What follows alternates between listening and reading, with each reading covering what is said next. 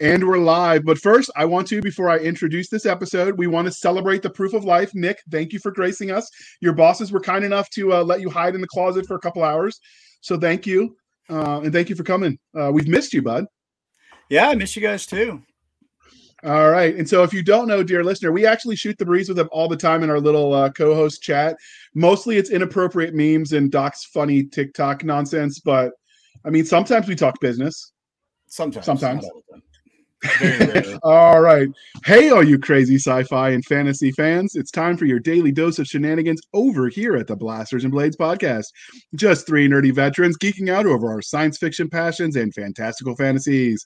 A place where magic is king, the sky is the limit, and space is the place. We are the podcast that puts the fun in dysfunction. So without further ado, we're going to let our guests introduce themselves. Now, you've met Katie before, so we're going to let her co author, Mr. Derek Alan Sidoe. I hope I got that in the same language sphere because you got it.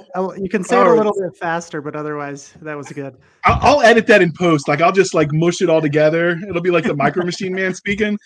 But uh, Derek, can you introduce yourself to our listeners and viewers? Yeah, for sure. Um, my name's Derek Siddoway. I write epic fantasy with heart. I try to make it fast paced um, and feature a lot of underdogs. I live in Utah, and as you can see, we have some mountains and snow behind us still um, on a fourth generation farm. And yeah, that's about it. Married, uh, have a little girl. She's almost two and runs all over the place, so that makes it interesting when you know we're riding and things like that. Um, but yeah, that's that's me in a nutshell. Now you say fantasy with heart. Are we talking Indiana Jones, Aztec, cut the heart out kind of heart, or just like the feel? a little bit of that too. I, I, I get those comments right when I when like, oh, your tagline. So where do you get the hearts from? But no, um, just kind of along the lines of you know rooting for an underdog and kind of I, I wouldn't say like feel good or bright blade, but just stuff that makes you cheer for the protagonist, um, makes you feel good, and keeps you glued to your seat of your pants into the pages. All right. And if anybody asked, I came up with that question first. I was totally the first, totally original, just if they ask. Perfect. All right, Katie, can you introduce yourself to our listeners and viewers? It's so good to be back. I love this podcast. Hello, everyone. And we, and we love you. Katie Cross. I write epic magic in wild places, young adult fantasy with witches and magical forests and potions and spells. I have 45 fantasy books and I publish a brand new novel every month. So we have a she, lot of fun over here. so she doesn't sleep and she has she has a dozen kids so she's just so busy like it's just it's the caffeine. She's not telling you but she's actually sp- sponsored by big coffee. It is. That's how she does it's, it. it's in the caffeine. It is all in the caffeine. I have two kids. I live in the mountains of montana and i sleep eight hours a night and wow. i'm coach for my son's t-ball team nice nice so well, uh, the next active the next part of the introduction, dear listeners, how we found them. So I think it was back in the ye olden days of 2011 at the World Spear Throwing Competition that I met um, Katie. Uh, I was pretty sure that we were going to beat her when we made it to the finals. We called her the Mighty Midget, uh, but she was mean. She cheated. She tripped us all as we were running to the firing line, and then she won the whole damn thing. And it just it wasn't fair. I'm I'm still bitter. All of that's true. All of it's true.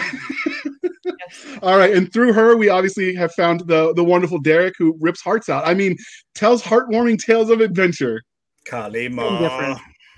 you got the reference. This is why we like you, Nick. All right, Nick. So we are gonna we're gonna ask the religion questions to Derek because you've been on the show before, Katie. But since I don't want to mess it up and have Doc get mad at me, I'm passing the buck to you, Nick. All right. Uh, All right. As all of our dear listeners know, we asked the religion question. All right, so here we go. No pressure. No pressure. You can do this. Star Wars, Star Trek, or Firefly? It's okay. You don't have to be scared. I, I need a kitten. I need a kitten. So out of those three, which one? Uh, so I'll, I'll, give you my answer, and then I'm gonna I'm gonna probably bury myself with some potential fans and new readers with with what I'll say after. But Star Wars through and through. Um, I'm kind of in the middle on Star Trek, but I, I, should probably admit that I got like two episodes into Firefly, and, and I just couldn't do it. Firefly. Where's the kick line for me? My heart. Katie, you said you vetted this guy. Ouch! You won't There's only so much I can do, you guys. I didn't know. we have never talked about it. Airing dirty laundry on air. oh man, you got homework to do, kid. Homework to do. I may I try to get Serenity. back, but Or watch Serenity. That would be acceptable. You get a you get the vibe. Yeah, they'll catch you up. They'll never take the sky from me. Hmm. I aim to misbehave. Outstanding. All right, Nick, keep us going before we get all sad and depressed about his bad answer. All right. Well, let's talk about.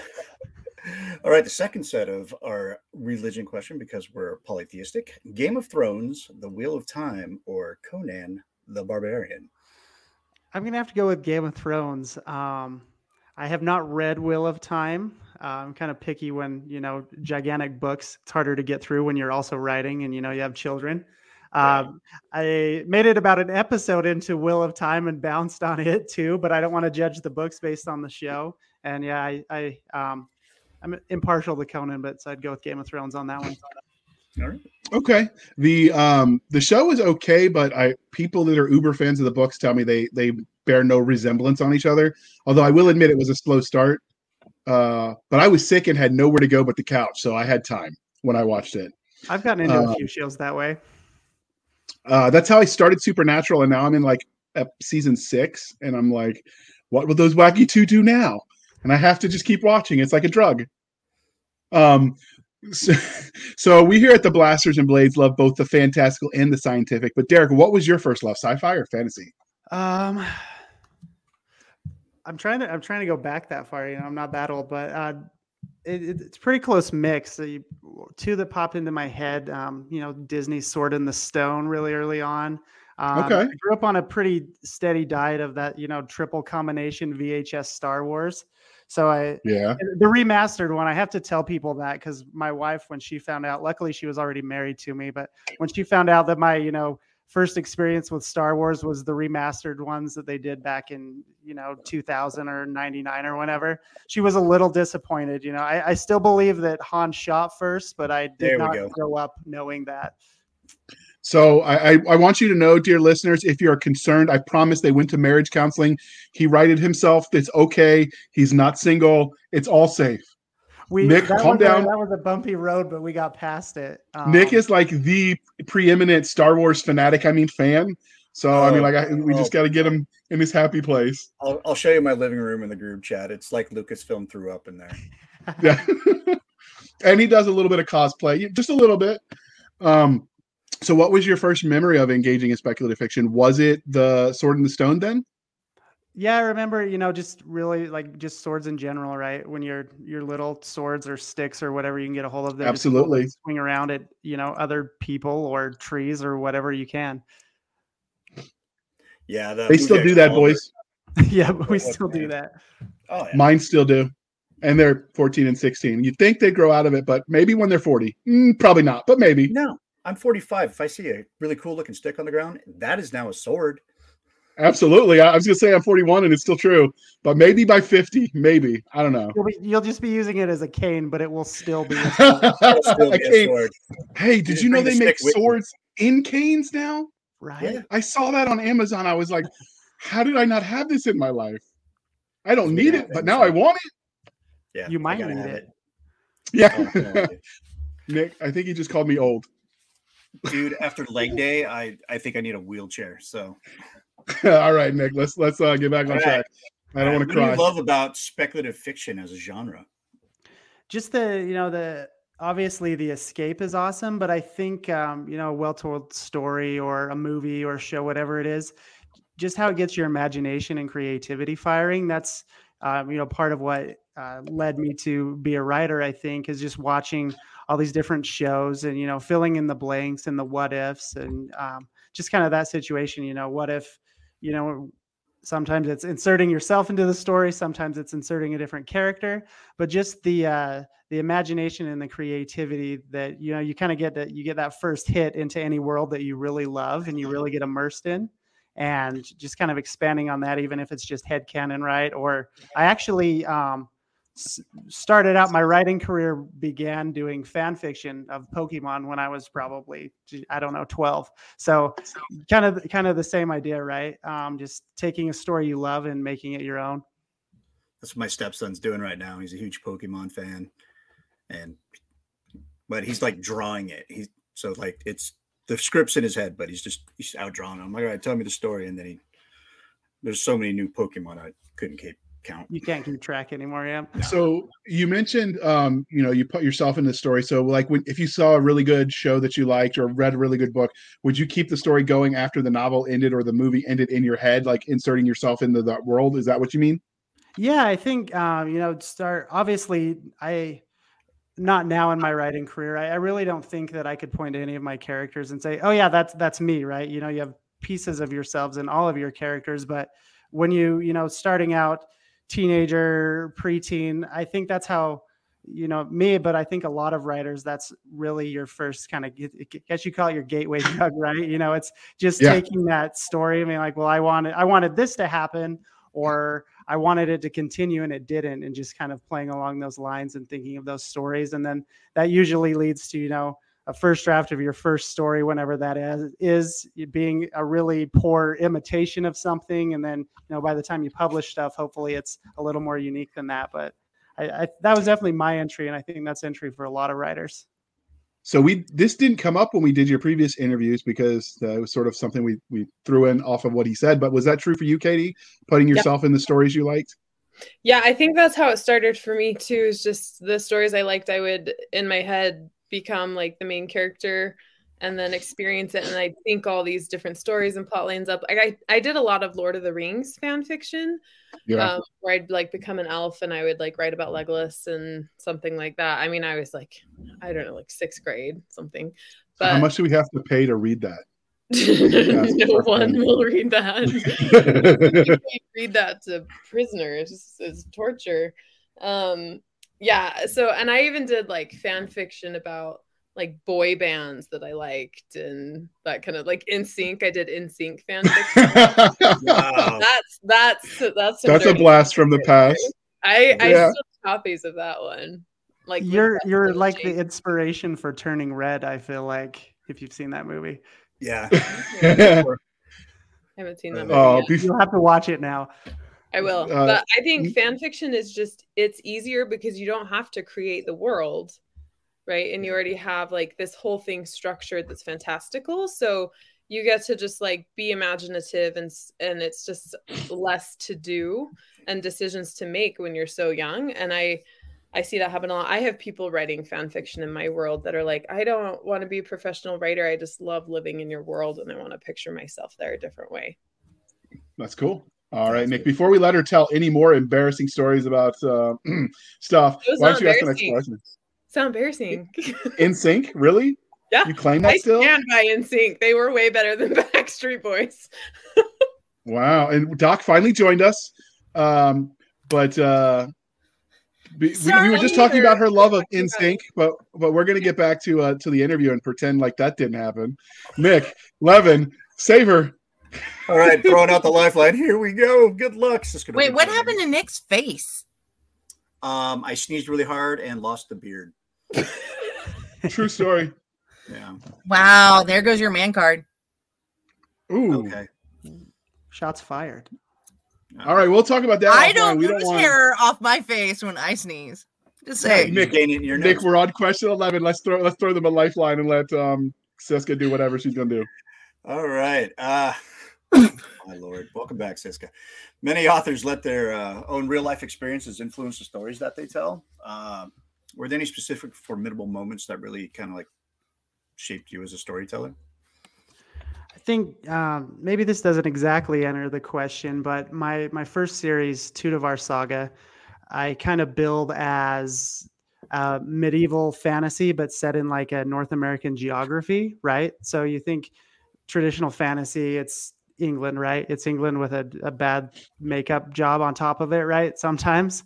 Uh, and I think a lot of that came from you guys can kind of see the background behind me, but um, we have a, a, small ranch in, in northern Utah, and just growing up, being able to be outdoors and explore and seeing the you know the mountains and just kind of running around wild there, and just having a love also growing up uh, for westerns, but also a love for fantasy and kind of mashing those two together, right? So again, taking that geography, the flora and the fauna, of of North America, of the Americas, and inserting that into your traditional fantasy settings. I think that was a big impact on me, and it's there in almost everything I write in some degree. Sometimes there's a little more of that flavor than there are at other times, but I think it's it's just about in almost all of my books.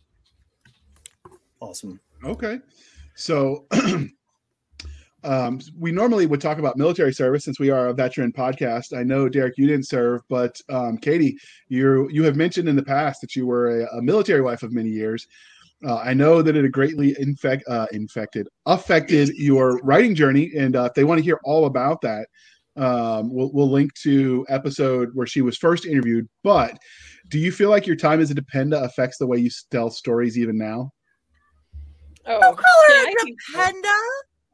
It's not a derogatory term. It totally Until it is. derogatory. Wait, really? No one gave me that memo. Dude, we have shared memes about this. Shush! I'm trying to pretend I'm innocent, okay? Because the joke Uh, fell flat. All right, just let me walk out of this hole I No, dug. no, this is where we save the joke. We Ow. just I don't you. think you get to walk out of holes that you make when Cisca's here. I mean, Yeah. I know it's a career goal of yours, Jr. But I would love to be a dependent. it was not all it's cracked up to be. I'll say that. Um, because military just infects your life, as you said. Just infects, right? Um, I, I think, yeah, absolutely. From plot lines to the way I see the world, the being a military spouse, especially because my husband um was in um SF through the army, that that changed a lot of how I structured and set things up and even had characters relate to each other. okay. Um, and, and if because I was infantry, we, we don't call those holes, we call them fighting positions because it sounds better. Yeah. Just Fall just back. gonna put man. that on. Yeah, that's right. So um, do you ever draw on people you knew from your experiences uh, in and around the army? Yeah, definitely. Especially if I'm I'm doing um like I write young adult fantasy, but there's a lot of action and adventure in it. So if I have like big battles or I did a book on about a sword maker, that kind of stuff, I I tend to pull from the personalities that I knew or still know today, like from our time in the army. Uh, because there's there's such a clash of personalities that comes into the army. You just have like this. I mean, any military branch, right? You have this like huge range, and it keeps things really fresh and interesting because you have this huge range of personalities that have to live in intense situations and deal with each other under duress, and it just it, it keeps it really interesting. I, I like So how I- you say under duress with that. That's a very apt thing. So I, I, I know your your husband isn't in the military anymore, but he occasionally still tilts at windmills. So does that continue to affect the way you tell stories? Um, I think so, just because the army created him in a certain way, and Right. that that doesn't change when you're out of the army, right? So That's true. the issues that the aren't that we had within the army structure were amplified because of the army structure, but we continue to have them today. They're just not under as much pressure, depending on what else is going on. Okay, and uh, we've talked about how your time as a as a military dependent affects the way you create content. But what about how you engage with it and reader as a consumer, a reader, a viewer? Do you think when you watch shows, you watch them differently now because of that experience, or read books? Yeah, definitely. Um oh eh, yes. So romance is like the worst, right? Um I can't read romance with any like special forces character whether it's a seal or like whatever else. I just can't like I can't do that and then you know like if we're watching any sort of like battle scene or fight scene um my husband will just roll his eyes and debunk it. It is helpful in my writing cuz if I have like I had a character that was grappling with another character and I was like, okay, she's a woman that's about this size and she's going to be attacking a guy about this size. So he actually had me like climb on his back, pretend I had a sword, like what angle would your neck be if I'm slicing your jugular? Like how hard would this be? So I was like awesome. we're like reenacting it because my husband does jujitsu too. Um, and he did, you know, he won the combatives tournament and and all that kind of stuff. So he's really great at that stuff because the army set him up that way. And so, you know, I'll I'll have him do that, or like we'll be watching a fight and he'll he'll like roll his eyes and debunk it, or um, that that kind of stuff. Just you don't ever escape that, right? Like So you'll get learn what the army teaches you. I, I call it the Barbie test if the body doesn't move in the ways like the little action figures do. Because sometimes I read scenes in, in all kinds of genres, and I'm like, did they just lose track of where the bodies were? Because I'm pretty sure even contortionists couldn't do that. I will let me explain something about why I was giggling about romance is I remember my time in the service and watching soldiers flirt is kind of like watching high school or junior high males flirt. It's about Yeah. the same maturity level.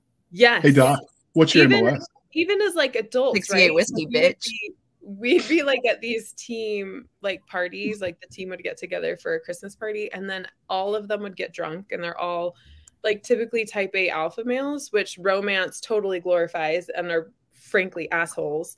And then they're like all drunk. So like one of them was dressing up as Santa, and he was like sloshed. So there was like a seven year old going to sit on his lap, and he is gone, like three sheets to the wind, like awful crap, right? Like it's just like nope. And they're so awkward and yeah.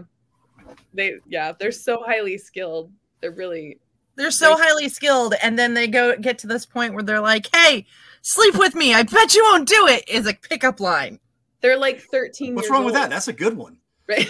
I mean, you, you miss 100% of the shots you don't take, Doc. Michael just Jordan saying. said that. You know Yep. what? So, I so, never uh, missed any of my shots. Yeah, you're a okay. woman. That's Yeah, so not even- so that's not that's Katie, not the flex you think it is. yeah, so Katie, this this will uh, you know you talked about wanting to get things right in the details. So the first book I ever wrote, I had to write a combat scene that involved a sword, and so I wrote the scene, sent it to the publisher, and he's like, "Hey, Jr., I don't think that body works the way you think it does. You need to do a little bit of research on that and, and fix that one scene." So I called my aunt, who's an ER nurse, because you know nurses know things about the body, and we're talking about what would happen if you realistically decapitated a head. And suddenly, everyone at the Starbucks is sort of scooting away from me, and the cops were called. It was a whole thing. And, and the funny thing was, the cop when he showed up, he's like, "Uh, if you're not on at least one government watch list as an author, you're not doing it right." It's like my wife writes. I'm like, "Oh, really? Anything I've read?" And he turned red, so I'm pretty sure she read smut. He's like, Oh. well, maybe. Yeah. That was smart. he sort of left after that, so I'm like, "Eh, okay." But yeah, so I can appreciate you know you having to get those details right. It's important though, and readers notice. They do. They do. All right, Doc. Since you are here, you get to ask um, them both this time the fandom questions. Are you ready for that? I am ready for that. So, what is? Have you had? Sorry, my brain. Take Um, two. Action. so, have you had any fun characters from any of your books be cosplayed? Um, have you ha- seen any or done any cosplays of your own characters? Um, I'll go, Go for first. it, Katie. Cisca coughed because she has seen that I've done this. I've cosplayed my character Bianca several times. That's been really fun. I got the wig. We did it at Dragon Con. It's a lot of fun. I've had other people cosplay my characters. I had Bianca's one of my main characters. She was cosplayed. Her like librarian esque best friend Lita was cosplayed at a con I went to in January at MarsCon. And then Bianca's grandfather Martin was cosplayed at a con um, that people came to. That was really fun. I haven't dressed up as anyone but Bianca yet because she's sort of the easiest to to cosplay for. But I have a couple others of my characters in mind that I'm excited about. Is that How about a- you? Um, My answer is no and no. It's not a very good one. you, you really should cosplay yourself so that way you can like clarify that as a yes. Right. Like, oh, I totally cosplayed Bob from that book. So, what was it like the first time somebody asked you to sign a book, autograph a book?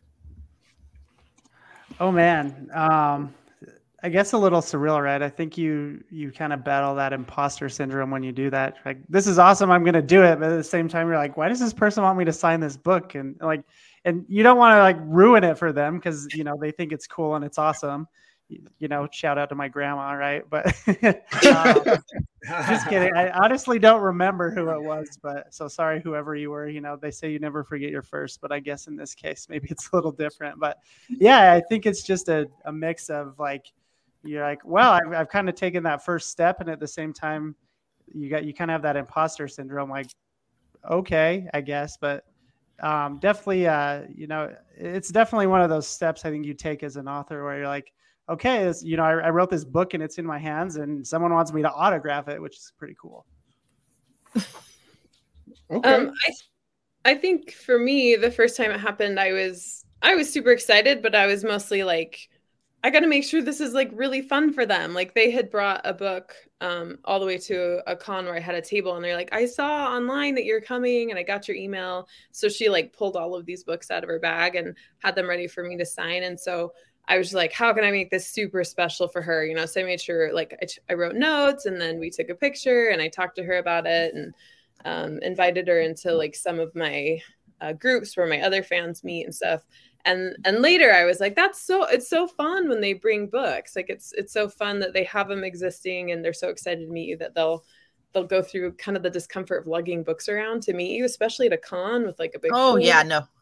really cool That's that's some serious dedication. I think that's wonderful. So, uh t- this is my next question and I am really curious. Have you had any fun or crazy weird fan interactions you'd be willing to share with us?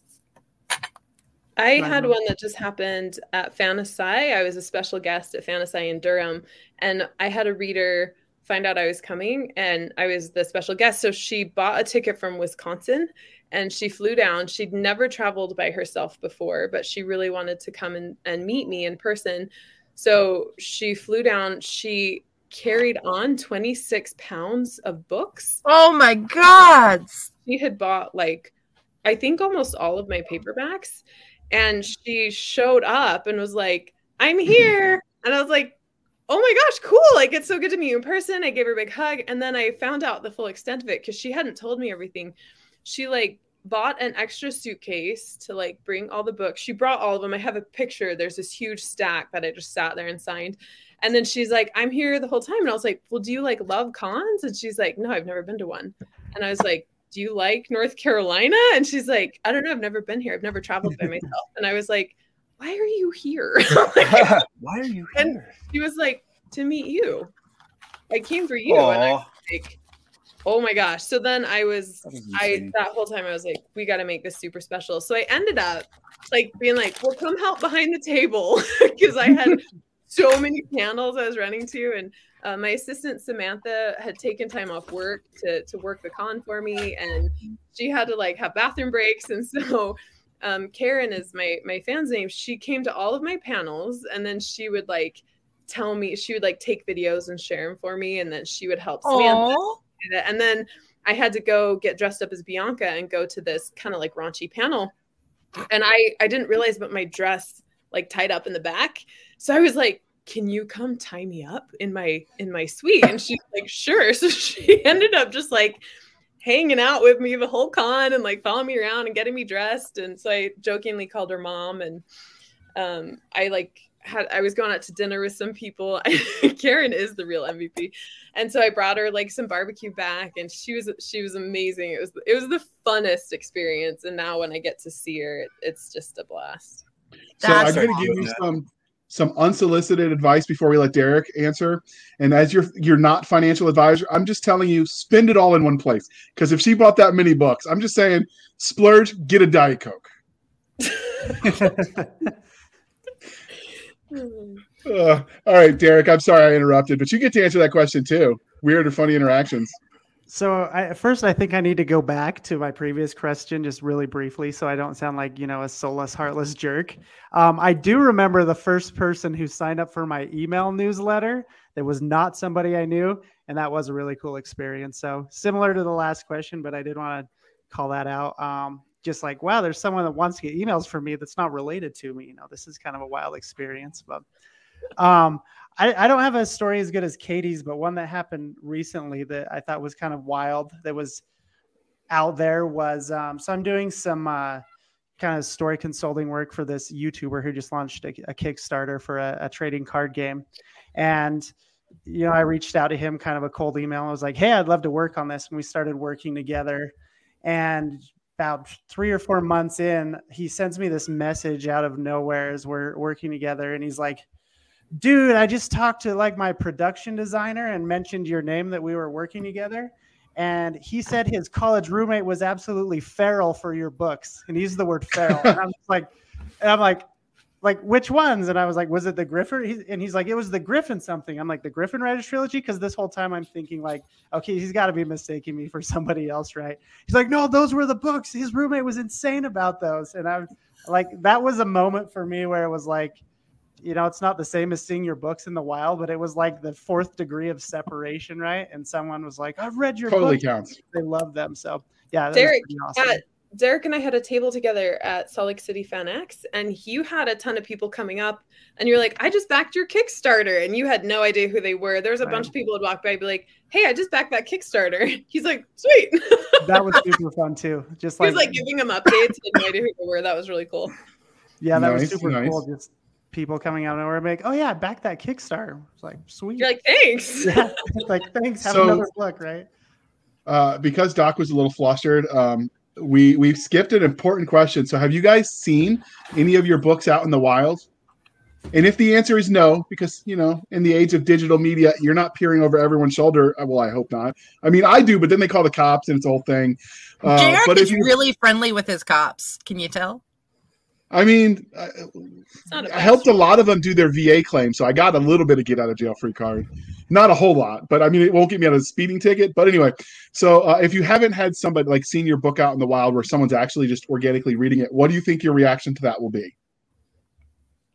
And we'll I let Derek go. Oh, go ahead. Go ahead, Derek.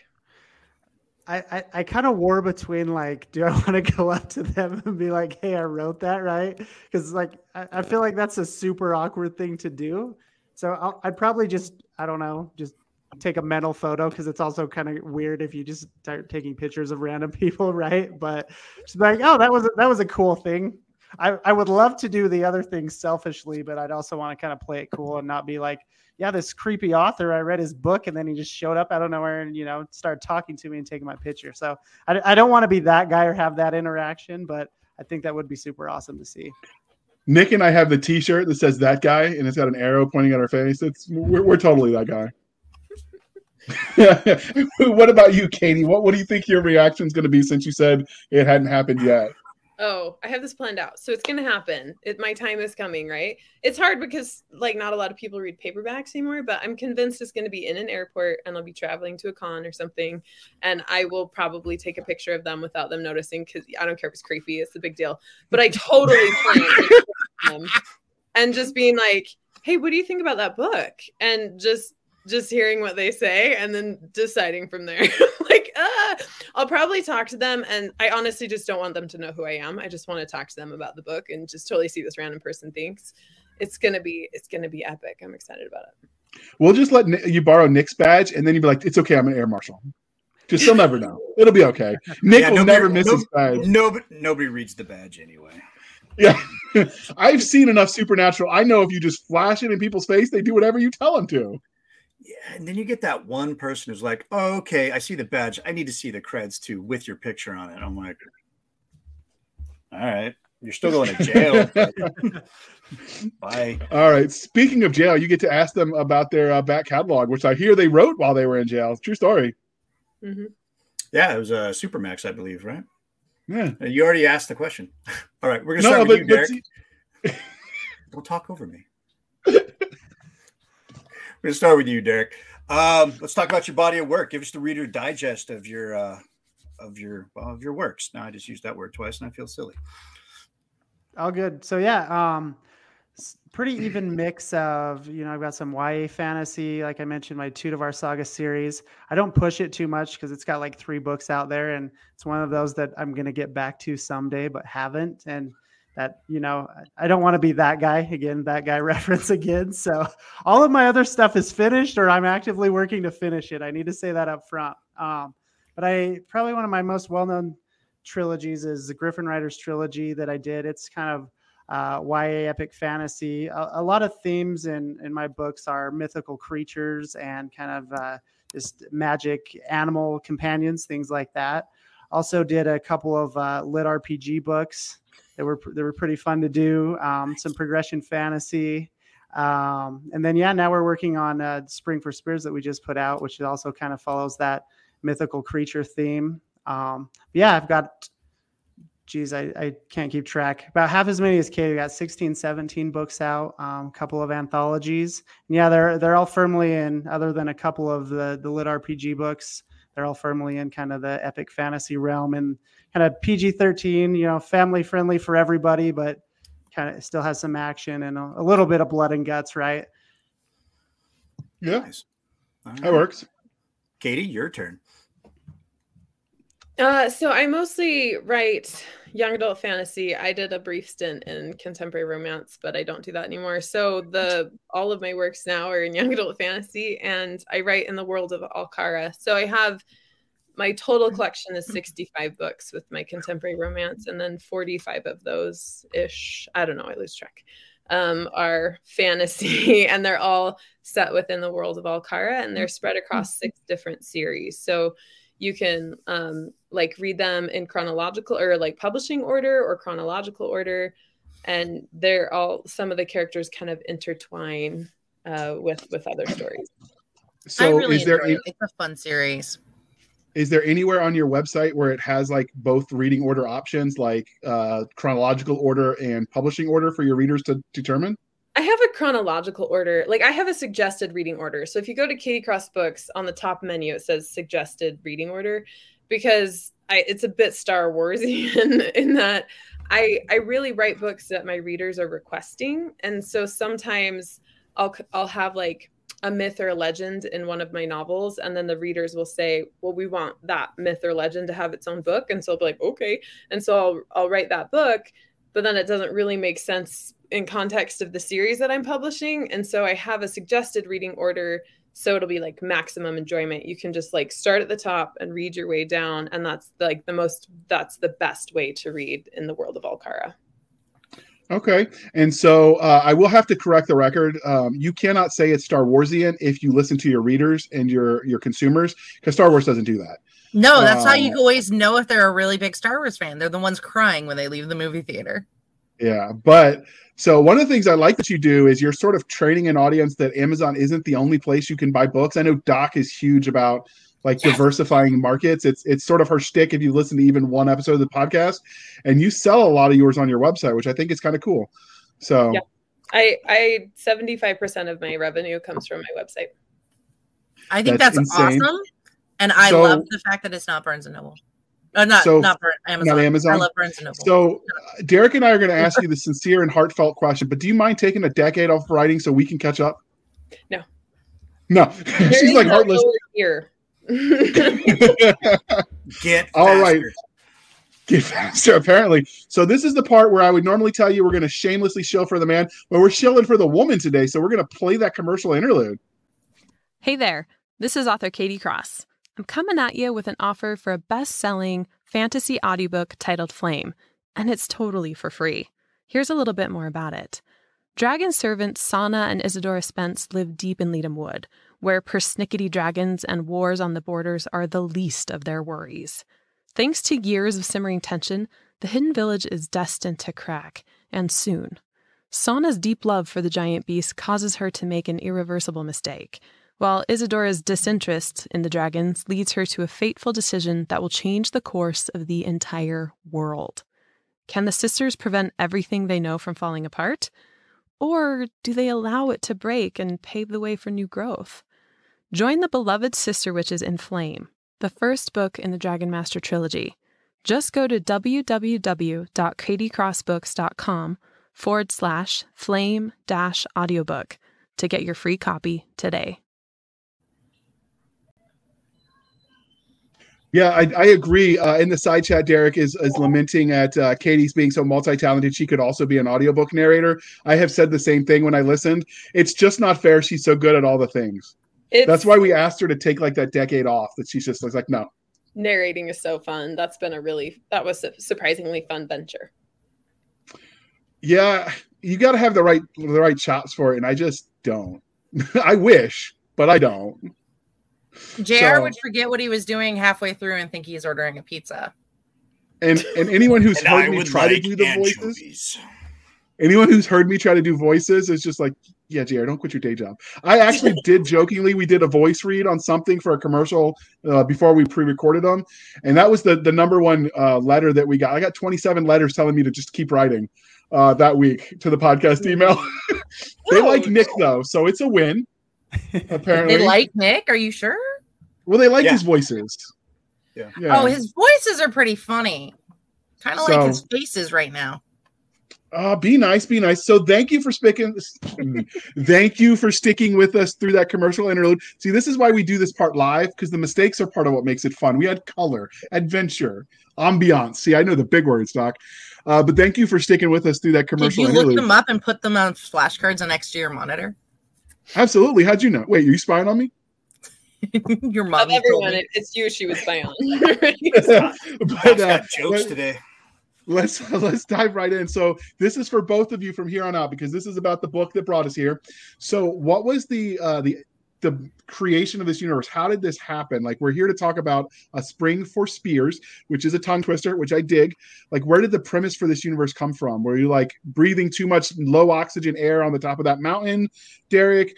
Uh were you just running on caffeine katie? Like what's the story of this this universe? Old pizza. old pizza will all, do all it of the above combined together. Caffeine little air old pizza. No um gosh i'm trying to think back. Um i, I would say ago. the, the original original premise so a little bit of backstory um katie and i met when she was putting out a book called flame which all of you may have just barely heard about right and that was when i was releasing the first book in my Gryphon Riders trilogy so i reached out to her and said hey, you know, um, you're writing about dragons and people riding dragons, and I'm writing about griffins and people riding griffins. Maybe we could, you know, do a little swap between our readers. So we we read each other's books, and um, you know, our, our writing styles were similar. I I think, and kind of in the same vein, and we ended up doing a little cross promotion when we had both of those launches. And then uh, the the premise for Spring for Spears in this series kind of goes back to one of the influences was uh, Game of Thrones. You know, when when George R. R. Martin's like the the original premise for Game of Thrones was these kids finding these dire wolves right in the in the snow, and I I, I don't know how he got the premise out of that because that's like literally has nothing else to do hardly with the rest of the story, at least in my opinion. So I, I was kind of like, well. It'd be cool to have a story where you know people ride around on giant wolves, and giant wolves are actually a thing and part of the plot and uh You know, I- Princess Mononoke. Right, awesome yeah. movie. have seen that one that's a good one um, You can't ride around on wolves without talking about it. and the mask right you got to have the mask too Yeah. For sure. No actually when i announced to my readers i inadvertently shared it was like a random princess mononoke fan art pic of this like wolf riding girl. People are like i'm like yeah this is a hint about what i'm writing next and they saw that and they're like so you're doing like some anime inspired book? I'm like well no maybe a little more literal in the picture than that but anyway um long story short i reached out to katie and said hey we write books that are kind of alike. You know what do you think about co-authoring this book together? And and she said yes and we've we've kind of made it our own from there a lot of back and forth on the world. And i'll let her talk about kind of the planning we did and some things like that but just kind of happened. Yeah, I, I mean, this was kind of years in the making. I feel like it, it was very much, we kind of had like an online email relationship where we were kind of sharing each other's stuff back and forth. And we might have met on a Zoom call once or something, but I don't think Derek appreciates what a big deal it is that I said, yeah, sure, I'll co write with you because I get approached a lot. And I just always say no because I'm usually so focused on my books. But um Derek was super patient in that I was like, if I'm going to do this with you, like we have to do it in a very specific, strategic way. Uh, Jay and I, Jr. was teasing me about I'm extremely intentional with my writing and my career. And so I just, he loved first drafting. I love editing. So we, from the beginning, set it up a certain way. And I was like, I will not be in charge of royalty share. Like, I'm not going to be paying you money for the rest of my life. So if you want to do this with me, there are things that we have to set up. And he was really like, okay, like he was pretty flexible about it. And our our um, readership had such great crossover that I wouldn't have said yes if his books hadn't done so well with my readers because my readers were asking for more of his books because they liked it. So without that, I would never have said yes to because I've never said yes to anyone else, and I've had a lot of people ask. I- I've so seen people very politely asking you, very politely be like, haha, no.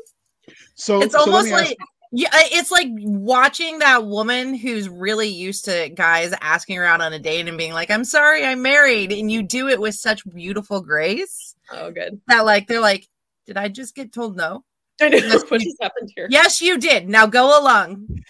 so is this um since you, you gave us a little bit of the origin story and your universes had some similarities is this in either one of your universes or is it a new thing That's well, That's a great story. Oh, I feel so bad about this. No, this is um, this is kind of a funny story. So I picked it as okay. It's actually uh, set in the world of my Teutevar books, and and we. So you have to understand, we started talking about this book in 2019, Pre-COVID. pre-COVID, maybe 18, and like it's a it's a like we say in the the the testament to how much we love this story. I think that it that we published it because we started this in 2019 and we published it a week ago today. So Yeah. basically been in the four years later. But um no, so we we had talked early on, and I had mentioned uh, I actually reached out to her first, said, you know, do you want to co-author a book in my um, Gryphon Riders world? I think you know we we already talked about how our writing styles are similar, and our fans kind of like each other's books. And she was like, no, I'm not really interested in playing in someone else's world. And I said, somehow I pitched her on writing in this other world, and um, you know, two years later, we were having a conversation one day, and Katie's like, oh, "Wait, this is in one of your existing worlds," and you know, we kind of had that moment where I thought we talked about that, right? And um, and we're both really good about, you know, it, it's definitely a, a relationship to co-write with someone, and we never, you know, anytime we've had like things that we've been concerned about, we both just kind of worked it out, right? But that was a moment where we're like, huh we're not sure how we got here, but we should probably do something about this. So we ended up doing a pretty extensive rewrite about six months ago, and I ended up taking it out of that world and we put it in our own world that's kind of shared. Um, and that's kind of our sandbox between the two of us, you know, without any background or or baggage or other books in the world to kind of make what we want of it. So that's been a fun experience too, even if it did require a pretty big rewrite when the book was done. Der- Wow. Derek is being very gracious. So what happened was I didn't realize so I knew it wasn't in Teutevar, but I didn't realize it had tie to some of his other books as we had finalized it, right? So I had he did the first draft, I did the second, I deleted like 30,000 words, and he was Ooh, like gone. And i'm I was gonna need a moment that just hurts me and i didn't even write them It well, was it's- like and the it's Reaper. still like 75,000 words, right? So to me, I was like, this just ain't gonna fly for my readers because it just the pacing needed help. So I was like, please don't take this personal and don't kill me. But I deleted 30,000. He was like, ouch. He like took in stride. But then when I found that out, I just said that can't work for our contract because that's just too messy. And I have um, producers that I work with in LA constantly, and I had just told them when we were doing one of our quarterly updates um, with some other projects that, that they have with me, I said, Hey, I'm launching. He's like, Well, what else do you have coming out? Anyway, and I was like, Well, I have this Wolf Song Saga. The first book's coming out. This is the premise. He's like, Shoot me manuscript. I want to see it. And so I said to Derek, I was like, That's when I found out, like, we, I can't, I can't give this the juice that I have if it's in your world because that is so ugly with contracts and rights and negotiations. And then like I can't like I can't bring the full power that I have to this. And he's like well we'll we're to have to just do new world. So I said so we talked about it and we decided let's just make this world its own thing. And then whenever we want to write books together we just set it in this world and that's all it ever is. And there's a 50-50 so I think it's actually Derek owns most of the rights because I also said I don't I like freedom is my main value. So I'm like I don't want to be tied to paying someone royalties the rest of my life. So he's the publisher. Um, but we own equal rights for the copyright. So Derek had to then rewrite like the book. Like re- you can't just like find and replace names, right? Like you have to he had to go back through in an additional draft and like rename everything and make decisions on names and like all stuff. So it was a lot of work for him, but in the end, it was very beneficial for the long term health of the world and the readers. Because I said, this is going to be too confusing for our readers, and I want this to be really easy and a different sort of escape for them. So, how do we set our readers up for success? And that's what we ended up doing. So it was maybe to to recap all the things this book, this poor book survived, right? It was like the redheaded stepchild for a little while.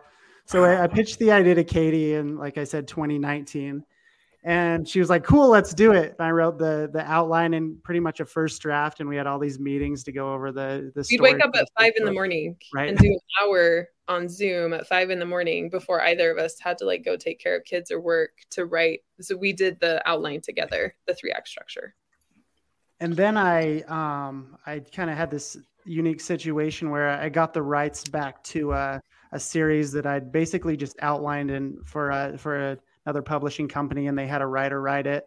And they ended up closing down their fantasy arm and they just said hey do you want the rights for this? You know they're free. We'll sign them over to you. And so we had, i had two finished books there and i told katie hey it's going to take me like a month but we're going to do i'm working i have one other co-author that i do books with. I said we're going to do a quick treatment on these these other two books and get them out and then i'll be right back into it well those turned into like two full-fledged rewrites through covid in 2020 and then we got back to this in 2021 and finished it in 2022. And that was when we said, okay, we're gonna figure out this world issue. So this um, and and uh, contract. I put him through a lot of red lines in the contract. People are gonna listen to this be like, I don't know, right, Katie. like it's it's pretty intense. But I made him red line contracts, so we had a we had a slow production while I went back and forth with the contract on it. So, yeah, but in, in, in your defense, I've though, like where contracts can get really messy if they're vague in the wrong ways, if that makes oh, any yeah. sense. Mm-hmm. So anybody so, that doesn't understand intellectual property law contracts, you're not writing it like if I'm writing with somebody, I like them enough that I'm not worried they're going to rob me blind. You're writing it because at some point in time you might get abducted by aliens and your offspring are going to inherit your worlds and they might want to do something with it. So the contract is to protect the follow-on people. Because if you don't trust them enough that that it's an issue with them, you probably just shouldn't do business with them. Yep. For yeah. sure. Um, so that that's not uh, that's not too bad. And uh, if it makes you feel any better, your poor book, uh, the infantry taught Nick and I one thing, and it's the abuse makes us stronger. So true. Hit me harder, it, Daddy. I mean, drill sergeant. Exactly. All right. So we don't want you to feel left out, Doc, but we're on question 24. And that's you. I know we're on question 24. Thank you. I can count. Oh, Are you sure? Um, so we, have talked a bit, but what is the age range really for this series? Um, I would say the readers that I have reading it right now are most of my readers are 50 and above. Like I write YA fantasy, but most of my readers are over 50. So that's the people that are buying right now. But um, this is definitely something that like teenage kids could really get into and it would be safe. So both of us have a pretty clean brand. I mean, there's action, adventure, and battles and that kind of stuff, but we don't use like swear words from our current world because those are fantasy worlds and we don't really have sex and that kind of stuff. So, so there's no uh, Laurell K. Hamilton moments. No. no. I love her books, but still they're not the ones I'm going to hand a teenager. Yes. And and that's just not ever the really the theme that we write to anyway, right? Like it's it's really more overcoming underdog connection. Like i i i write dragons right? So it's about that like human beast connection and we're doing that with astrid and giant wolves. Um so i i think anyone over 10 could honestly read these depending on your reader. I have a really advanced seven year old that that is reading books above his age and by the time he's 10 he'll easily be devouring mine. So just depending on the age but most people reading the book are probably over 40 or 50 so let's talk about this cover because this is a very different cover for you. And I love it, but it, it is such a neat cover. So who picked the cover artist?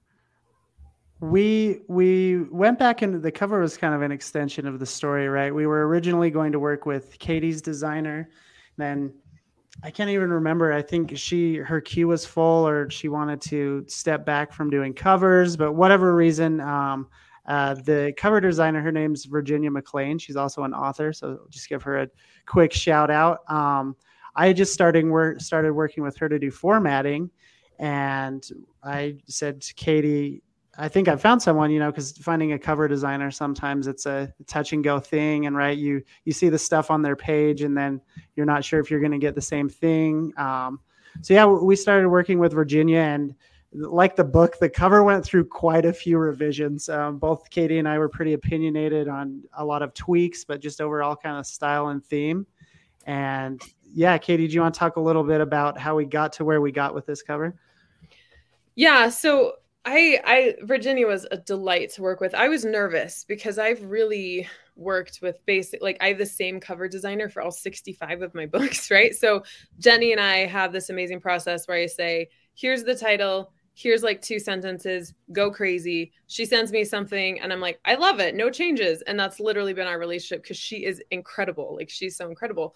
So I was nervous doing this because, like, what do normal people do? I don't know. Because Jenny and I have such a close relationship. But Virginia, um, she really just, I, I was really frank with her. I was like, I'm really tied into my current designer. We're not able to use her because I'm already like giving her so much work. I can't, I just can't ask this of her. Right.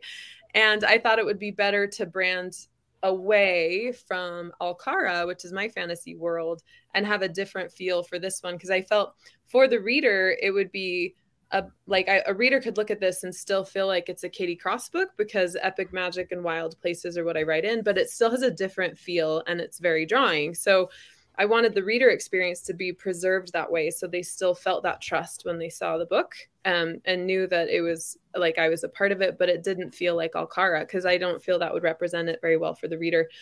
So Virginia supplied us with a bunch of different like silhouettes. I can't remember the whole process to be honest, but really I think a lot of our tweaks um, came in with the title banner. So those on the podcast that can't see, our cover has like a a, a grayish white background, and then it's a silhouette of a of a young like girl. Well, it's like a woman, like young woman, really standing with a spear and a shield and a big wolf next to her, and the silhouette is like it's mount like colored mountains in the distance but because of the background and the way we wanted the silhouette to stand out, the title of Spring for Spear sort of blends in. And so we were trying to figure out really the the text layout and the font and that we kind of went back and forth on a little bit but once we landed um we landed like once we were able to kind of put a vignette on it if you look at it um, there's a little bit of like a shadow around it so it highlights the girl and her spear but also it's a pretty white book cover so it would have faded into amazon.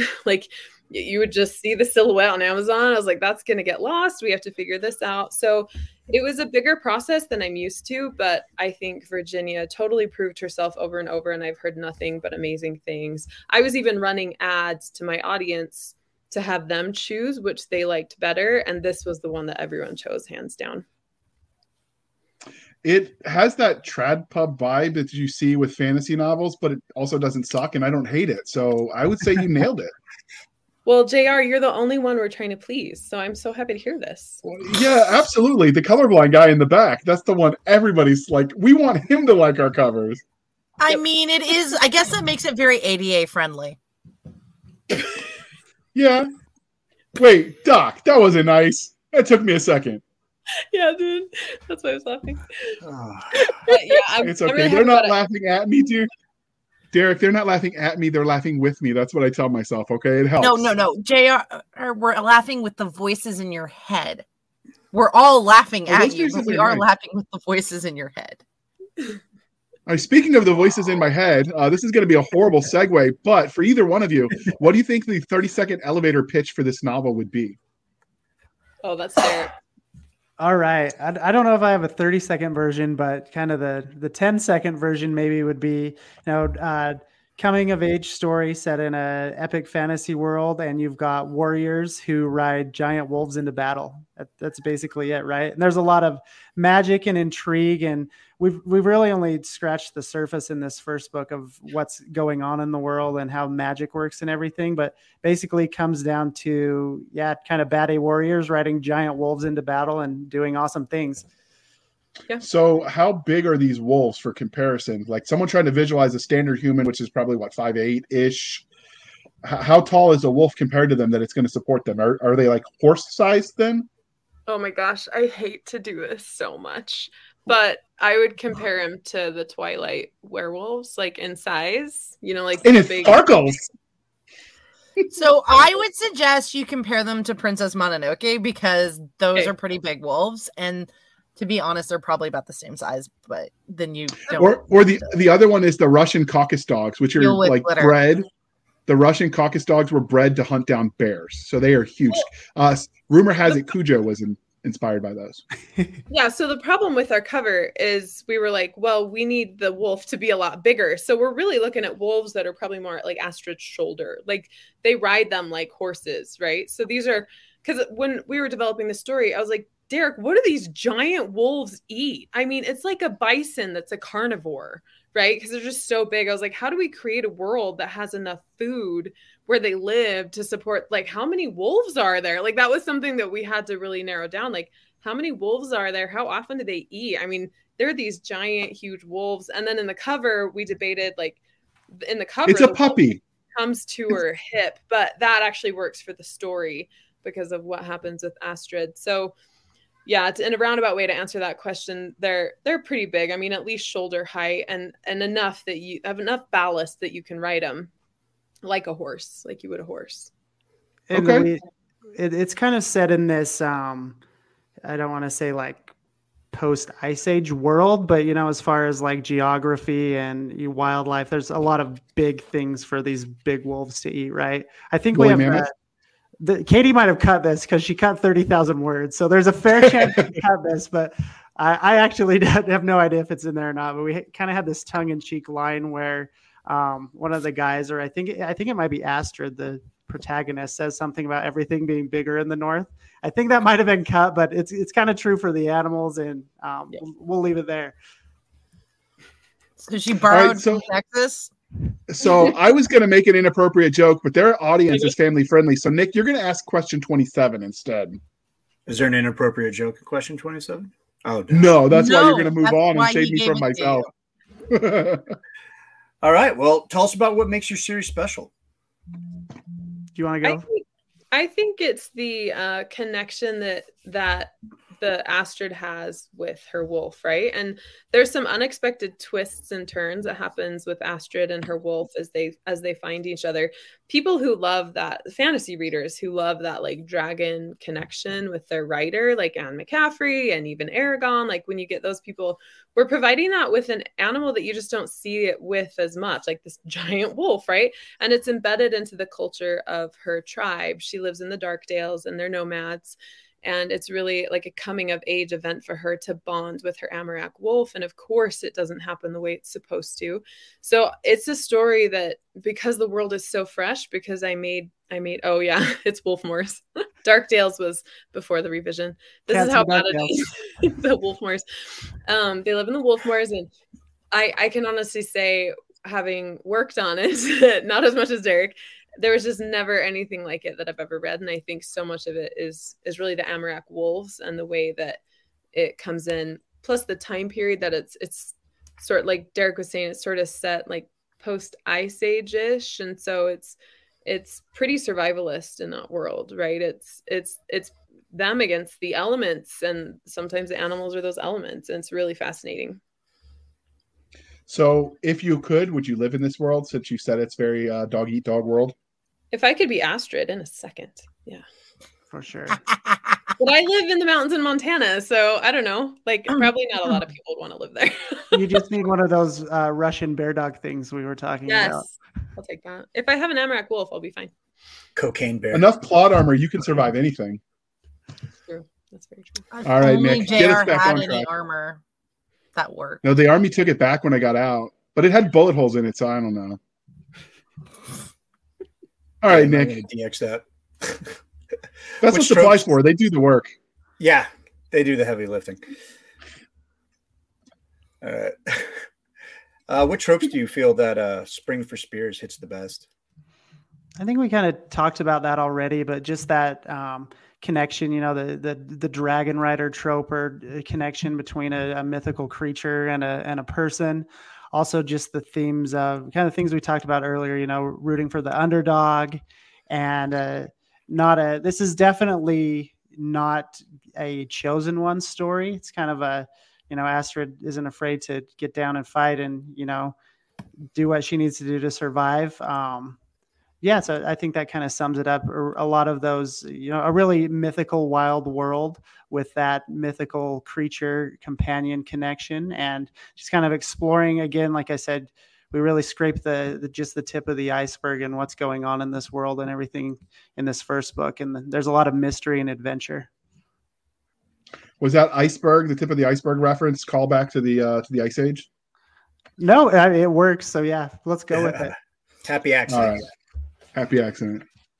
All right, there, Bob Ross. All right, Doc. The next question is yours before we start talking about painting. Uh, I know you're not allowed to talk about painting. You're colorblind for a reason. Um, and my so... mom hated me, gave me bad genes. But anyway, ask question 30. Anyways, can you tell us a little bit about Astrid, our main character? Yeah, so Astrid is a girl that is she 18 or no, she's About almost there. Yeah, 17, yeah. 18. She's somewhere between. It's changed. That's why it's a moving target. That's why I'm. That's why. I'm Read the book, right? I know. I need to. Um, she. No, I, I meant everyone else, but. What I love. You too, though. She's she's high gear and she's all heart, right? So she has this deep, deep desire that she has no control over. She she wants something that she can't forced to happen no matter how much she wants it and no matter how much she wants to. And through the course of the story she's really forced to reckon with this idea that life doesn't lay out the way it was planned. And and sometimes if we can stop fighting ourselves and like accept what comes then better things await us. She she's very much that wild child thrown into um um she's very much that wild child like thrown into more refinement where she she lives out in the wolf moors she's trying to like bond with a wolf and she has to she has to go to this place where people eat with forks and you know all this other stuff and she has to she has to learn a different way of life and it really challenges her and her story like her coming of age her learning to let go and accept is is really phenomenal. I think anyone at any stage of life can really lean into the emotions that astrid has as she goes through all these adventures that she didn't ask for. So she has to survive the salt spork. Okay. No fun. Those things are dangerous they are. They should not be underestimated. No, but are they as dangerous as the wolves? Well, you tell us, reader, after you after you check this book out. Links will be in the show notes. All right, Doc. Now that I set that up, you get to ask question 31 because I'm, you know, I'm a team player. So, what, like, what is your favorite secondary character out of this? We're gonna let Derek you, go There's first. always secondary characters. We're gonna let Derek go because we haven't heard him talk in a while. I want to make sure his voice still works. I'm still here. I'm just taking it all in. Um, I'd be curious to know what Katie's answer is and see if we're on the same page. But mine's definitely Rosamund. She's a, a princess of kind of a, a, different nationality, different nation that comes to visit at the start of the story, and she features throughout the books. Um, we have some plans for her in in future books, and I think she she both she surprised kind of both of us in in the way the story ended um, and how we're planning to continue on her portion of the story or how she impacts Astrid's story in the future books. So she was one that kind of came out of nowhere. Um, she's she's meant to be surprising and maybe more than she seems in the book, and she certainly was also that as we were writing her and looking at the the next three books in the series. I think okay my favorite side character. It's um Liss. She the one that doesn't talk? Right, yep. Yeah, so there's um two Highland bards named Liss and Lara that are sisters, and Liss has never spoken. She did. I, Katie just cut all of her dialogue out of the book. I did. Damn, that sounds so cold. So you have I, a mute, a mute bard, a mute, mute. She I don't know. You have a bard that doesn't talk she was way more interesting when she as a bard that didn't talk like right you already have questions and to me it was so clear i was like she's not supposed to talk i think she does i think she says something to astrid if i remember right we break her silence but i think yeah. liss has liss has my curiosity Okay.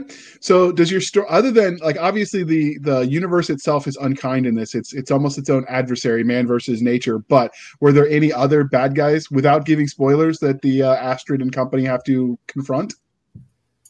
There's a couple. There's a lot. Okay. Yeah, there's a lot. There was a couple more, but she cut them in those 30,000 words. That's I think all the bad guys wrong. survived. Yeah. Yeah, I think that's Okay. not wrong. Okay, but we don't all often get answers for for a world much like this because, like I said, we don't want spoilers. So we will move on. So we know as authors we tend to do horrible, evil, no good things to our characters. With that being said, if Astrid met you in a dark alley with her wolf, uh, and she knew that you were Derek and Katie, the tormentor of her life, the destroyer of her dreams, how do you see that interaction playing out? No pressure, but. I- Oh, maybe to set the stage, I would say that um, you know Astrid, even though she's s- small in stature, reg- regardless of the wolf, I don't think I'd want to encounter an angry Astrid in a in a dark alley, and and she might want to try us on for size. I think that's just kind of her nature. Whether we made her suffer or not, I think she'd be she'd want to throw down. okay. yeah, I don't think it would go well. I don't. I think. I think she'd be upset for what she went through. Uh, she still hasn't. She hasn't come all the way out the other side. She still has some growth, but by the end of the series, she'd probably be cool with us. So are you going to sneak some kibbles and bits in there to distract the wolf so you at least have a fighting chance? The wolf. Steak. The wolf is Some. An elephant, you know, they are kind of big. Mara. Mara, the wolf loves us. We're good to Mara. Okay. Well, okay. Okay. Most sort of. Ish. We ish carries a lot of weight in this sentence. Oh, But- sure does. I, but I have three dogs, right? So we completely respect dog lovers, and and we, I yeah, like the rule is you never kill the dog, right? like like Never killed. that- You don't no kill one has to dogs and babies. Dog. Yeah, you don't kill dogs or babies. Apparently, my editor didn't like me for that. So You're just pushing Yeah. that envelope, JR. I know I, I I'm not as cool as Katie. So apparently, you know, my my editors aren't as nice as hers are. You don't have the They juice. say- you need the juice. Yeah, they, they say the mean things to me, and with Katie, they're like, "Well, we really should do it this way." With me, they're like, "Yeah, you idiot." So it Well, works for I me though. So That's the way that it works. You like My that editors kind of not thing, nice. but They're not nice. you're supposed to lie when you're on a podcast or you're talking about them. No, yeah. it gets brutal. Katie's also so. Katie's also All so prolific that she's putting probably an army of editors putting their children through college. So it's a little Someone different, bought a right? yacht off of her editing fees. I'm, I'm telling you, with those one billion books. All right, Nick. Wow. All right. Since we talked uh talk characters, do you have a favorite character archetype? You want to go first, Katie?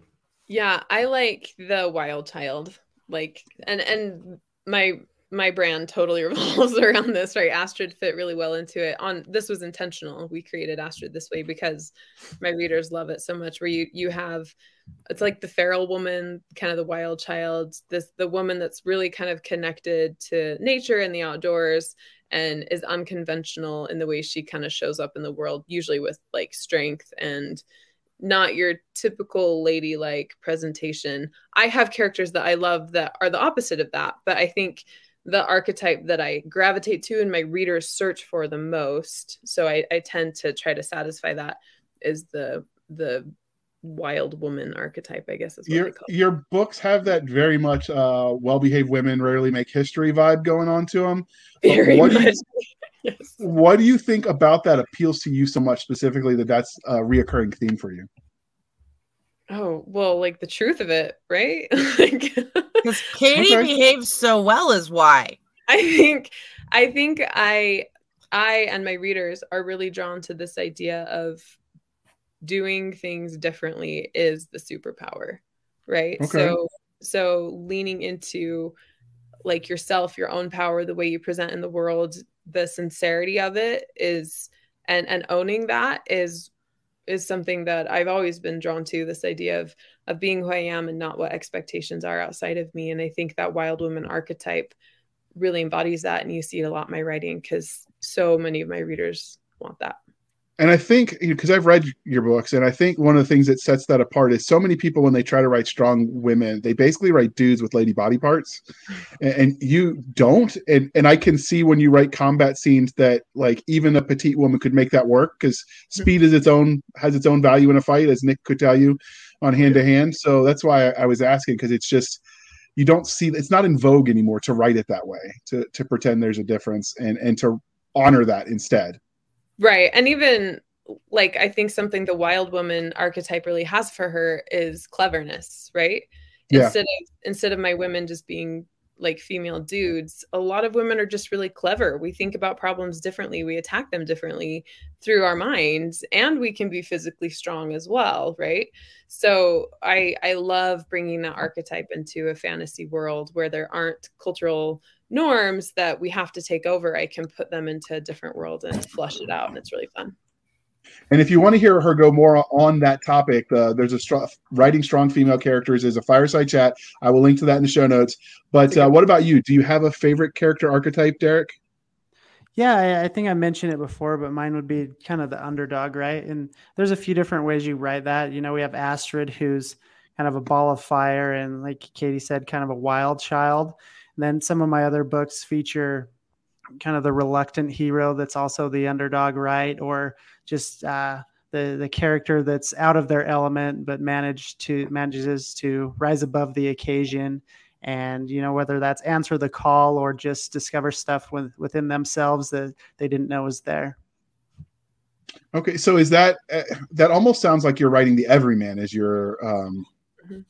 like your style yeah i that's think in a lot of ways for sure he's very astute. okay I, I can think sometimes. I use my words. No, that's a good and observation. Though. This is uh this is where my actual English almost degree comes into play. So an English degree? Yeah, I was a triple major before I deployed English, history, and poli sci with an emphasis on pre-law. And then my advisor says that's not brave, that's not great, that's a failure to commit. And so when I got back from my first combat deployment, I had to narrow it down to one, and I picked history because dead people don't argue with you. I, I, can't talk smack. I have an art degree, so that's valuable too. But I talk back to both of you. All right, Miss Chemistry. But uh, Nick, we're on question thirty-six before she makes us cry. Oh, I don't have tear ducts anymore because of her. Finally, what can you tell us about the universe? I mean, we talked about it a little bit um, in many series. The worlds where the story is told is uh, as much as a character as the protagonist or the antagonist. So, uh, give us a little hint of what we can expect from this expansive world you've created post Ice Age. Derek, I think you should take this one. you know right. the best. I've been doing some world building for book two, so this is fresh, right? Yeah. I, I think it's it's kind of a mixture of a few things, right? We have this definitely an untamed and savage portion of the world, and then you also have um, with with uh, Rosamund and her her nationality and culture, kind of a tame the frontier mentality, right? And it's not necessarily saying that one's better than the other. That's just kind of this clash of ideals that's going on. And then a couple other nationalities that are represented, um, like Katie mentioned, the bards and Liss. And there's just a lot of different viewpoints there. Um, a lot of rich mythology again that we were just kind of scratching the surface on. Um, we have giants, right? There's like yeah giants and some mountains. Um, so, with your giants, did you lean into because in North America there's some legends about some giants in the Pacific Northwest and in the uh, in the desert area a little bit farther south of that. So, was that because you said you let uh, Derek? You said you let your your regional history and lore affect you. Was that part of it? Did you incorporate that in? Um, we haven't got to them too much yet, but I, that's definitely uh, you know just the the sense of kind of explorers coming into a new place and hearing stories about the past and things that have happened. Um, uh, one of our characters mentioned something about how you know things that are, are remembered kind of turn into they go from history to legend to lore and then they're kind of forgotten. So there, there's definitely those elements in there uh, even if the giants kind of just had a, a one-off line in this first book.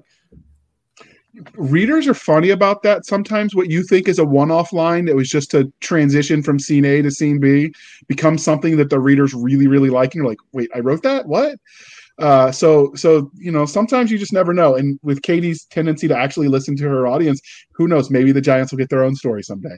That's We'll exactly how my novels happen. They're like, you wrote this one line about this one person. Like, sure, we'll turn it into a book.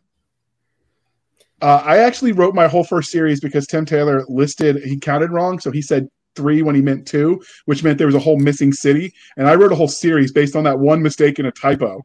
So like stuff happens. Yep, it does. That's Um, true. So it says on the cover that's the a spring for steer spears. Ooh, that's a tongue twister. Your narrator is going to hate you. Uh, but it says it is part of a series.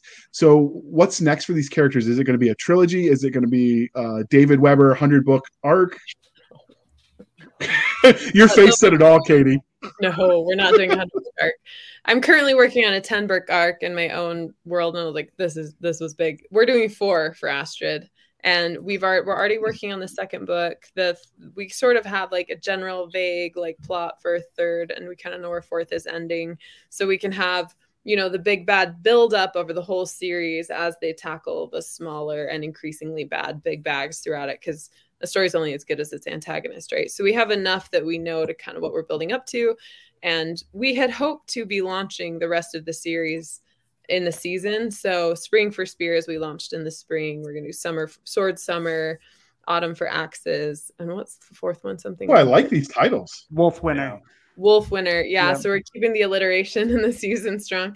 Um, I, I don't know whether that's going to happen or not. I mean, we're just about to go to summer, which means my life gets significantly harder to plan. so um, Yeah. that's kind of what we're looking at. So you mentioned that the technology is very primitive, with the exception of that fancy schmancy city where they have forks. Who does that? Uh, but what sort of magic can we expect, if any? there's there's kind of a combination we have um, without spoiling anything there's uh, one character that shows off a definitely a different kind of magic that no one's in the at least in the story or Astrid has experienced before and we don't know a lot about in this first book then just as far as the you know the bond with the the uh, with Astrid and her wolf or just the the Skullvarg is the name of the people and their wolves there there's definitely a mythical element to it but they don't necessarily or don't have in- inherent magic powers just because of this bond. But there's also a lot of uh, nature magic uh, that's just kind of present in the world that's around everywhere that will feature more heavily in coming books. So you mentioned the bond with the animal. In some worlds where they have that kind of bond, it's almost like they can psychically speak to the creature. Is that something? And especially when dragons are involved. Not that Katie would know anything about that, but is that something you played with with the wolves? Are, are they able to like either em- empathically with emotions or actual full thoughts? Yeah. So when they reach that bond with their wolf, then it's uh, like the wolves don't have language like a lot of times dragons or whatever will, but it's it's like an understanding like they can the I, I'm gonna get all of the names wrong because the Skullvarg are the wolves, right? like, No, they're the they're the people the, the the Skullvarg are people for the wolves, right? And the wolves are still the Amarax, right? Yep. Okay. Um, they survived the, the threshing. Yeah the threshing happened after i was done with the story and so i'm still after i did the narration it was anyway it was it's been tricky. Uh, so the Skullvarg can kind of understand the feeling and the thought process of the Amarak almost if the, as if they're experiencing it together. Uh, but it's not like they have like language where they're speaking to each other the way my dragons like speak to my witches but it's more of just that empathic sort of understanding so that when they're in battle together with their wolf they can be really seamless and that's something i'm really excited for us to explore like how does this look in a battle So for this is a question for both of you. I know we're running short on time, but if you could have one of these wolves as a pet, obviously, I mean, your food bill would go up significantly. But if you could have one, would you? oh for sure yeah no question i mean literally no it's a carnivorous bison man like i don't like i have a seven year old and a four year old and three dogs so The cleanup would be massive. cleanup, I, I did not take that into Really? account with my answer at all See, for that's because you're not a mom. yeah, I like no, I'm not letting that thing anywhere near my house. If we're talking literally, it's coming into my life. Theoretically, yeah, but literally, Get to ride a wolf. Like I'm not taking care of a carnivorous bison. like, you know, He's got a husband. Just put him to work. All right. no. All fun and games till you have to pick up the poop. All right. yeah. so you obviously, yeah, I was thinking Need that too, but. I was gonna, Like I was gonna try to keep it clean, Nick, and classy. Uh, ruin that one. I am uh, neither one of those things. You know this. This is true, but but we keep you around because we love you anyway. So you obviously have um, sort of creatures in this that are not of Earth. So when you go about both of you creating these, you know, magical creatures, these fantastical creatures, do you let your nightmares inspire you? Do you use Mother Nature? Do you pull from myth, lore, and legend? Do you make it up completely? Like, what is your guys' creative process when you made the creatures that inhabit this world? I think it's kind of all of the above, right? We have um there's one scene earlier in the book that features a, a definitely a different kind of creature that has some nightmare fuel associated with it and they'll they'll feature in in future books. Um you know it it it's cool to have an apex predator and everything, but you've got to have something that, you know, threatens a wolf that's the size of a bison. So there's a yeah, kind of all of the above, you know, mytholo- different mythologies, uh some video games went into some of my thoughts for some of our other creatures and yeah a little bit of everything I think That's one of the- we- Go ahead. No, I was just say I think in our process of doing it, a lot of it was, um, I mean, I'm I'm I- I'm here to serve the reader, right? So it's like, how do we provide something new and fun and exciting, but also scary for the reader to experience, and how does it serve the story? And and a lot of it was just we made stuff up. Derek had some really phenomenal ideas. It was really fun, and it it, it happened in layers. Okay. So you feel like your ideas bounced off of each other and the end result was something cooler? I Oh, think for so. sure. So I know that's one of the things you see, especially anybody that knows anything about animals, is where they where readers lose the the immersion. If you've got a horse and you never stop to deal with the shoes or to feed it, or wonder how a peasant who can't barely feed himself is somehow caring for this large animal and feeding it, like those kinds of things are considerations that if you don't put it into that, like you you lost me on the rest of it because what else did you not think through? right So I, I like that you guys covered like, okay, this thing is massive. How are we going to feed it? hmm Mhm. what was it they said uh, nick was that uh, armies crawl on their belly you know that's the, the logistics matter Hard on their stomach. I, I haven't listened to the short man napoleon in a while all right jeez uh, with that being said this interview is clearly winding down. We had way too much fun and went way too far off the beaten path and i think the interview was awesome because of it. But was there anything we didn't ask about a spring for spears uh, that, that you wanted to tell us about before we move on? No, I think we covered all the good stuff. yeah just so uh, obvi- oh i was just gonna yeah check it out it's in ebook paperback and audiobook and I, I think we've danced around this i don't think we've mentioned this but katie also narrated it so yeah there's that too JR. tried some bad jokes. i did but you know thanks for calling me out again katie jeez no problem. I'm here anytime. So, uh, I mean, well. make your jokes better, JR. Oof. so, so we've been podcasting together since like 2017, and you automatically are siding with Katie. I see how it is. 400 episodes meant nothing to you, Doc. For sure. I mean, they meant something, but that may not be appropriate to share on air. Therapy bills. You All right, know, all right. So My this is the, liver. So before I give into my well, so this is the part of the interview, dear listener, where we remind you to please be kind and speak your mind on the reviewing platforms. Your reviews help the right readers find the right books. So do your part. With that being said, normally we send them to Amazon or Barnes and Noble or BookBub or all the places to review, but you guys are selling on your website too. Do your websites have the capacity for people to leave a review there? Mine does, but I don't know if Derek has set that up yet. I don't think I have product reviews set up, but the, the even if you buy it from our website, um, you know, you can obviously go on Goodreads or your favorite or loathed retailer, wh- whichever it is, and drop a kind re- review there too. I'll shoot Derek how to set it up. It's super easy. Out out freaking standing. So the uh the reviews really do help people. We had a whole podcast about it in season two. Yeah it was last year. Uh so they, they do help. They help other readers know you know if it's up their alley or not. So so they really do help. And if you want to be really ambitious start a website and write your reviews there. Make them really detailed. Everyone loves it. A couple thousand words. What do you got to lose? And uh maybe you'll even get free books because authors will beg you to write them.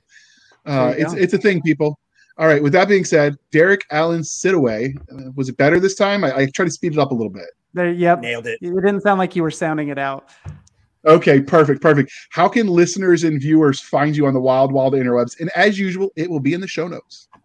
Perfect. So yeah, go to derekalansiddoway.com. Um, if you want a shorter version, you can also just go to dsidd.com. It goes to the same place and it's easier to say.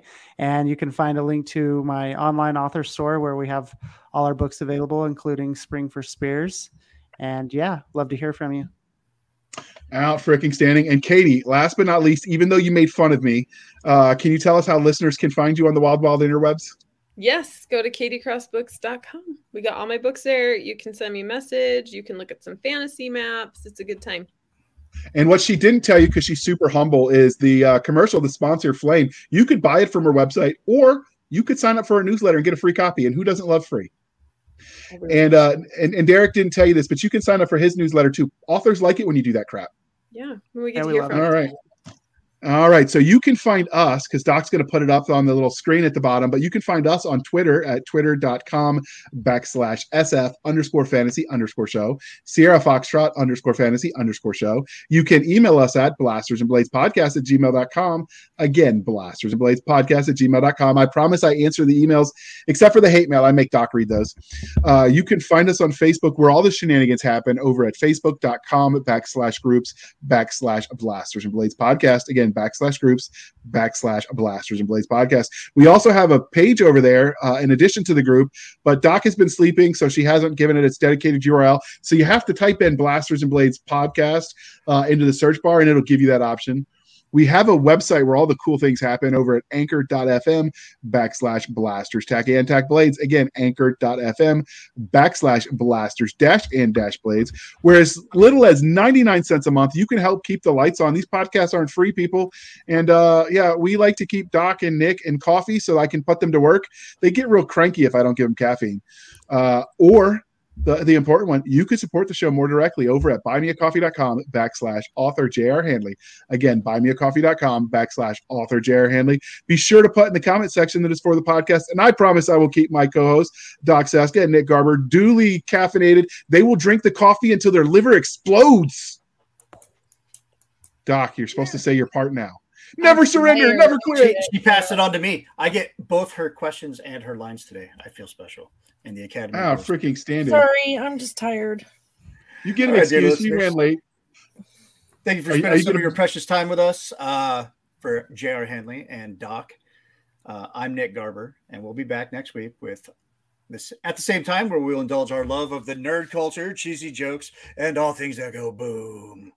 Before I hit the go button, can we just get a little round of applause for Nick? That was amazing. You did it on the fly. Well done. Take I a do. bow. What I do. You earned you earned that Ranger tab today, sir. Yeah.